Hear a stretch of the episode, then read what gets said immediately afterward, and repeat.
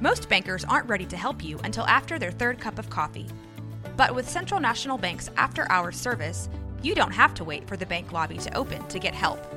You can contact us from 6 to 8:30 in the morning or from 5 to 10 in the evening, and we'll connect you to a real, live, local person who can answer questions and fix problems 7 days a week. Bank different. Bank Central. Central National Bank. Member FDIC. Hey, it's Ryan Reynolds, and I'm here with Keith, co star of my upcoming film, If, only in theaters, May 17th. Do you want to tell people the big news? All right, I'll do it. Sign up now and you'll get unlimited for $15 a month in six months of Paramount Plus Essential Plan on us. Mintmobile.com slash switch. Upfront payment of $45 equivalent to $15 per month. Unlimited over 40 gigabytes per month. Face lower speeds. Videos at 480p. Active Mint customers by 531.24 get six months of Paramount Plus Essential Plan. Auto renews after six months. Offer ends May 31st, 2024. Separate Paramount Plus registration required. Terms and conditions apply if rated PG. It's only a kick. A jump. A block. It's only a serve. It's only a tackle. A run. It's only for the fans. After all, it's only pressure. You got this. Adidas.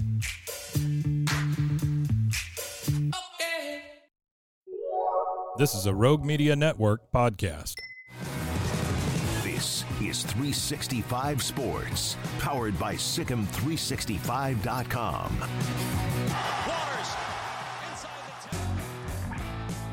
Welcome back, 365 Sports. A guy we haven't had on in far too long, Dan Lust, sports law attorney and analyst, uh, joins us now. You can follow him on Twitter uh, or X, as it's called, uh, Sports Law Lust. Uh, and Dan, um, I know that like you know, college football is not supposed to be about lawsuits, but lately it feels like it kind of is. Um, we there were three lawsuits filed today. You haven't even had time to get to yet. That's how many lawsuits are going on uh, between the NCAA and the general, I guess, populace of people who want something to change in the NCAA.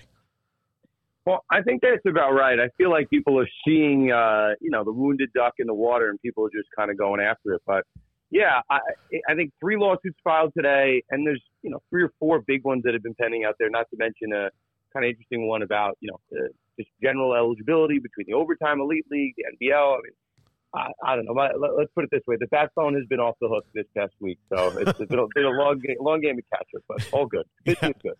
Uh, so, Dan, let's start with the new subdivision proposed by Charlie Baker in the NCAA that uh, appears that it's set up to uh, maybe prevent the the you know biweekly lawsuit filing by kind of I don't know if saying giving them everything they want necessarily, but finding some sort of this the first middle groundish thing that's been proposed so far with it's still compliant with title ix they're not technically employees. How would this all work given the the the previous structure of the ncaa yeah. Okay. So this this is um, I think it's a big, potentially a big one. I guess we'll we'll break it down to its fundamental core. I'm sure you guys have been going over it this week.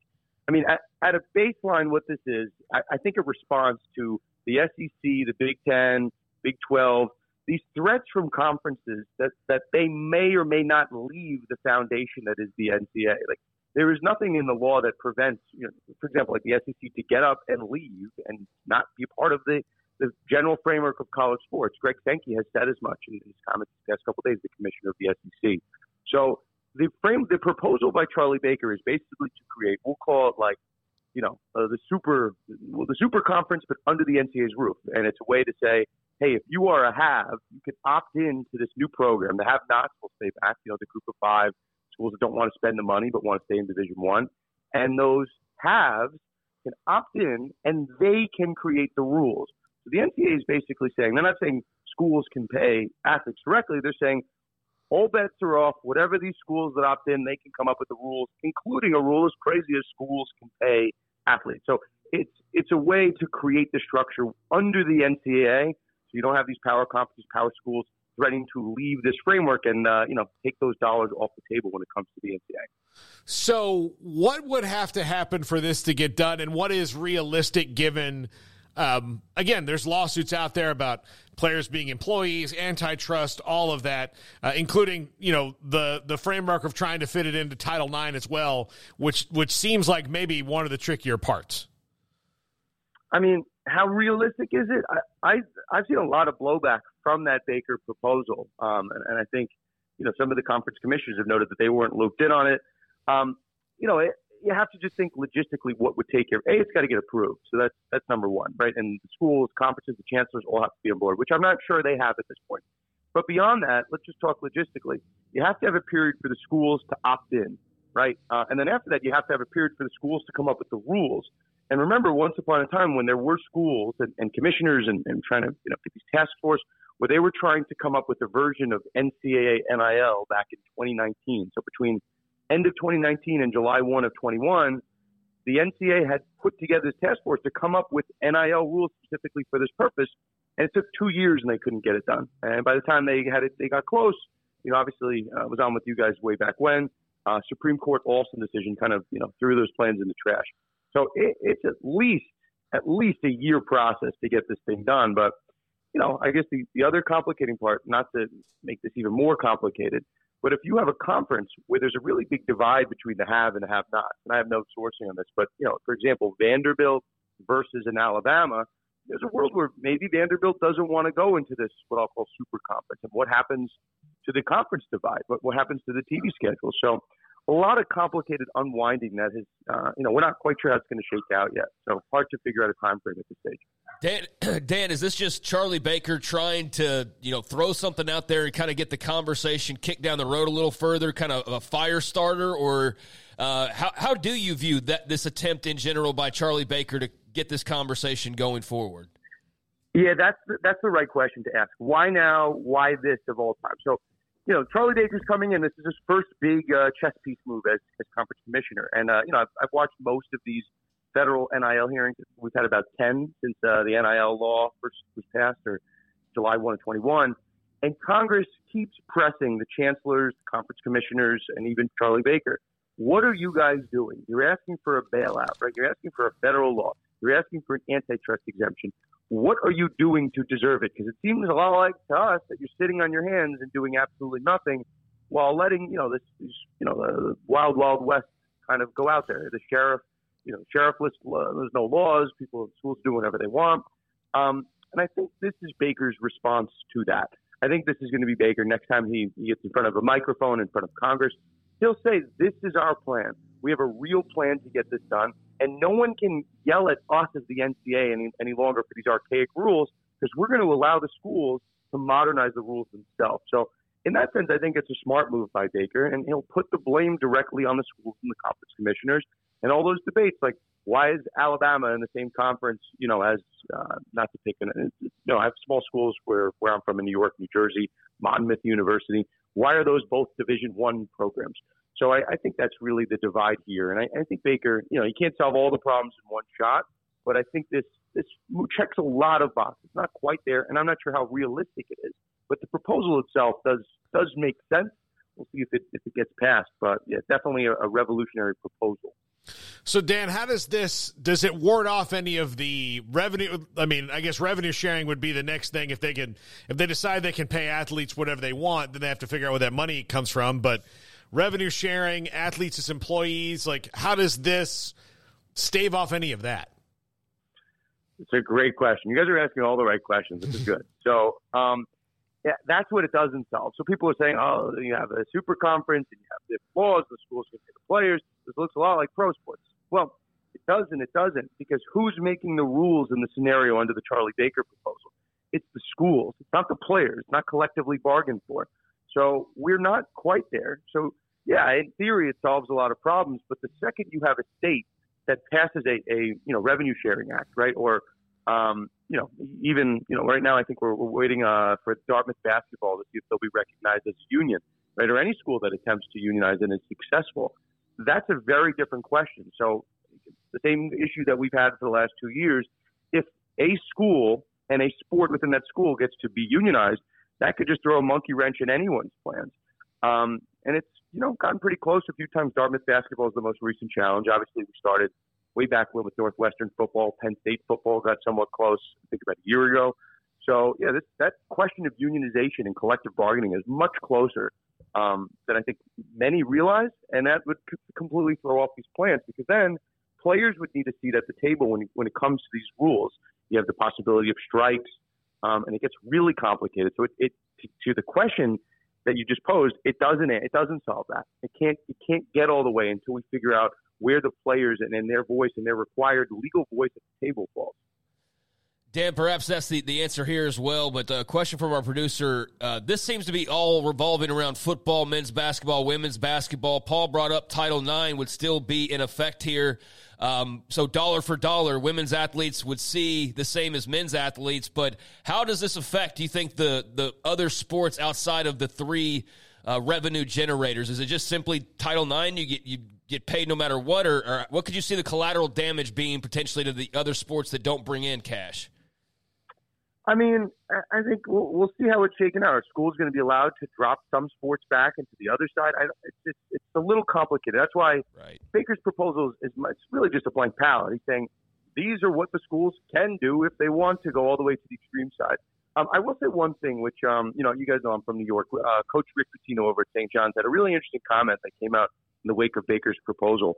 So if you do separate the have and the have-nots, right, and you, you make a, the Power Fives in, in the you know have situation yeah, I think that makes sense because who's competing for the national championship, right? It's, you know, oh, everyone's going up in arms about Florida State. No one seems to care that Liberty's undefeated and it's not being anywhere near the college football playoff equation. Um, that's fine for football because we know the Power Five is, are the ones that are competing for the national championship.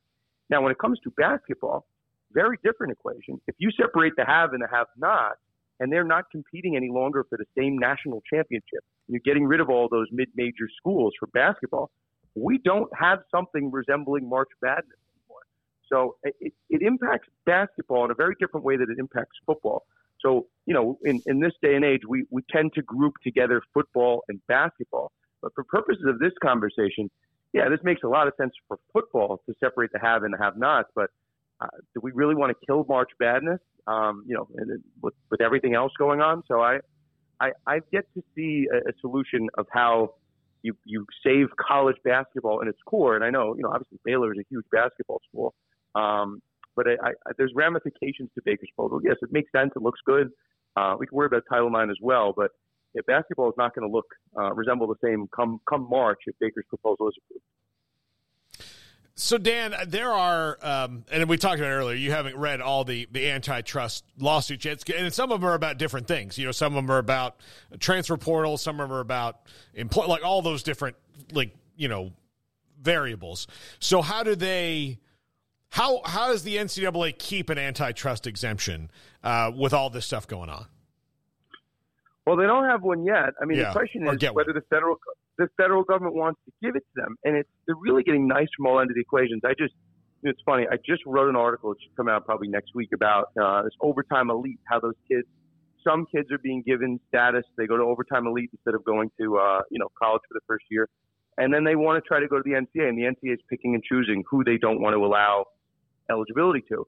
But to the question you just asked, it's like, you know, if you let the schools come up with all of their own rules, but they're still, you know, they're still renting a space in the NCAA's house, but the NCAA doesn't get to call the rules. You know, let's pretend for our purpose the conference is 18 years old. They can come up with their own rules, right? All this stuff. Um, it, it, it's still a question of like free competition. Do we want to allow the schools to compete against themselves? And you have some cover from antitrust liability if you are allowing the schools to create their own rules and you allow competition within that framework of the rules. So it's tough. You have Title IX issues. You have transfer. You have transfer issues. You have uh, NCAA getting sued today for you know a, a transfer decision. You had the whole Tez Walker deal earlier in the year about not being allowed to transfer. But those are all NCAA based decisions. So I think maybe the NCAA gives themselves some cover if they're no longer making the rules. But you know, to the larger question, that's all forward facing. That's the NCAA's liability moving forward. It doesn't purge the harm that the NCAA has been accused of for decades and decades. And some of these lawsuits you know, there's a right now a, a four billion dollar class action lawsuit that's being alleged uh, over in California. You know, for back pay for what athletes should have made if NIL had been made legal before. So, you know, even assuming the NCAA makes these these proper rule changes and they get saved with the antitrust exemption, there's still prior exposure. So, yeah, this this I think the way to phrase this, this is the NCAA's kind of last ditch effort to try to stop the bleeding and change it moving forward. But yeah, there's there's um, ten figures of exposure from what has already occurred, so it, it might be a little bit too late. I know that uh, like the day after Charlie Baker released that proposal for the new subdivision, Chris Murphy, senator from Connecticut, uh, he put out his uh, college uh, athletes or employees and all of that. Was that uh, especially coordinated that way? Um, I think probably. I think that's a fair fair assumption. I think everyone's trying to get their their piece, their soundbite. Um, you know, I, I I I've seen a lot in this last two years of this NIL era. I think politicians pop in and out. The truth is, on the federal side, right, we've had no progress whatsoever. So people can propose all the legislation they want until it's approved you know, it's just kind of kind of white noise in the background. Stan, uh, one of the things that people talk about, coaches talk about, programs talk about, is they want guardrails from the government that would protect NIL. What could they reasonably do that they would not lose in court? Like even the government, like what can the government do to put this on there? Because it, it and, and they don't really seem all that motivated to do it, other than lip service to you know the big issue of the day or that that that month's committee hearing? I mean, again, it's the same the same question. You want to put guardrails up, but I, I guess I, I, do I see that question, and people want to know how to fix the NCAA to save college sports, but we might be past the point of no return for saving what is the NCAA. I mean, that's where Mark Emmert left left the association. Why are they're trying to find the grassroots at straws. They're trying to hire Charlie Baker all, all, the while, my understanding is while they're kind of trimming back staff and there have been some layoffs over at NCHQ. So I don't know if you can save the NCAA. Could you change the framework of college sports moving forward and put in, you know, I guess, I guess this this is where my mind keeps going, and I don't know if there's an easy answer to it. The NCAA certainly doesn't want to play watchdog. They don't want to. They haven't for two years been the one to enforce NIL. There's been no NIL punishment July 1 of 21, and that's after you know 50 years of the NCAA punishing people for like extra practices and, and impermissible conduct and taking away Heisman trophies. So we, we have yet to find the player that wants to be the one to enforce these violations. Um, so the NCAA doesn't want to do it. The attorney generals, based on state law, there's been no, no enforcement, as far as I can tell, from state attorney generals for schools violations. So we're looking. Does the federal government want to play that role? If you watch the federal hearings, the, the Congress people, you know, congressmen, congresswomen, they're saying they're okay with that role. So, you know, we have to have some enforcement mechanism if we're going to have any guardrails. But that's that's the question I still still think is taking shape. Um, and while the you know the NIL space is still kind of evolving day by day, um, you know, I, I'm I'm not sure they're so inclined to create a law until the space itself has some type of stability. But as we saw with the Charlie Baker proposal, that's kind of out the window. So kind of wait and see. But it's a good question. Guardrails, enforcement, who's going to actually police this at the end of the day? Um, and, and so far, so far, no takers in the current landscape. Yeah, Dan, we're not uh, in a period uh, in, in, American history where we're really great at regulation one way or the other, right? We either over-regulate or under-regulate. We haven't found a nice middle ground in, in a lot of things. So, uh, especially given the divide in the in the parties, it doesn't seem like that would be something that's going to be easy to get done anyway. That sounds about right. Um, you said it well. Sounds about right. Yeah. Well, Dan, thank you so much. Uh, always appreciate you coming on. There's like a billion other lawsuits, so we're going to have to get into those uh, eventually, especially these ones concerning the transfer portal, which um, I, I know West Virginia has one, and and all of that about about kids, you know, not getting their waivers. Some do, some don't, uh, and uh, you haven't even gotten into those yet because they were all just filed today. I'm making my way alphabetically through the state lawsuits to go one by one. West Virginia's toward the bottom. No, I'm just we'll, we'll make our way there. It's crazy. It's just there's explosions everywhere you look. But you know, as I, as I said at the top, busy is good, and uh, I will never complain about that. Dan Lust, sports law attorney. Thanks a lot, Dan.